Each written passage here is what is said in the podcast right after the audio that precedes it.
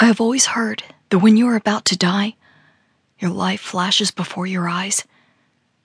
It starts just like any other day. You wake up, go to work, and go through the same motions just like you had the day before. Only the day doesn't end the way you had planned. Yesterday, when I was fighting for my life with Brandon's crazy ex girlfriend, Christy, the thought of him asking me to move in with him didn't even occur to me. I only saw visions of the last three months we had spent together flash through my head. From the first time he smiled at me, when I found myself on the treadmill next to him at his gym, to the last time we kissed before he left for Seattle with Jason to close the deal on the new gym.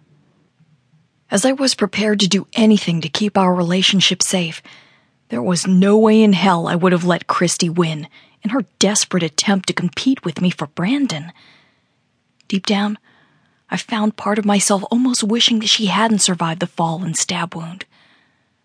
However, as I am not a violent or vindictive person by nature, I could never really wish physical harm to come to her or any other person. Who in their right mind would try to kill someone to get their ex back? And what did she really think would happen if she succeeded? What if I had died and she had disposed of my body like Dexter did with his victims?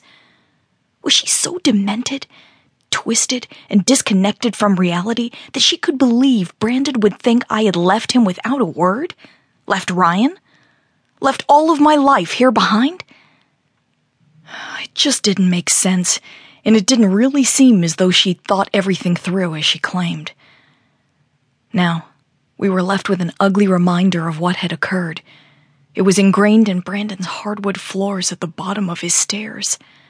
Stairs that we would have to walk up every night to go to bed. We took turns scrubbing the round, blood stained spot for over an hour. But no matter how hard we scrubbed, we could still see her blood. To anyone else, it would look like nothing more than a water stain if they saw anything at all. So, when Brandon told me he wanted to sell his condo, I completely understood and wholeheartedly agreed. But now, he had asked the question I had least expected, but so desperately wanted to scream yes to. Spencer? Brandon spoke again, bringing me out of my thoughts. Yeah? I replied as I refocused on his face. Did you hear me? Yes yes, you heard me, or yes, you want to move in with me. Because you know that we spend every night together anyway, and it will take a few months or more to sell this place and then buy a new place for us. Yes, I want to move in with you. You do? Brandon's face lit up as he smiled from ear to ear. Yes, of course I want to live together and find our place, I said as I threw myself into his lap and hugged him tight as if he was going to vanish at any moment from my arms. But we need to talk to Ryan about you moving into my house while we find our place because we definitely aren't staying here. I knew Ryan wouldn't care.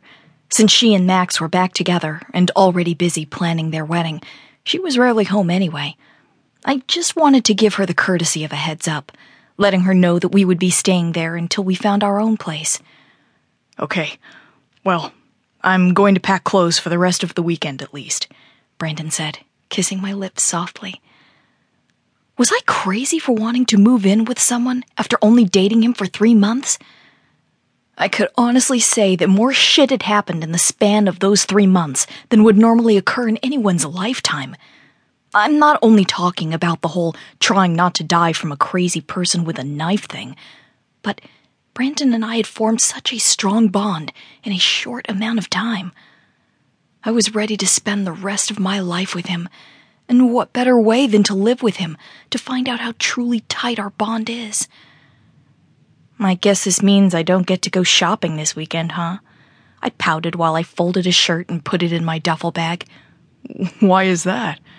Well, now we're going to be sharing one closet, and it is much smaller than your gigantic walk in. I said as I waved in the direction of his closet. True. The bright side is all your clothes will be in one place now. That's not the only bright side. I said as I playfully smacked his ass.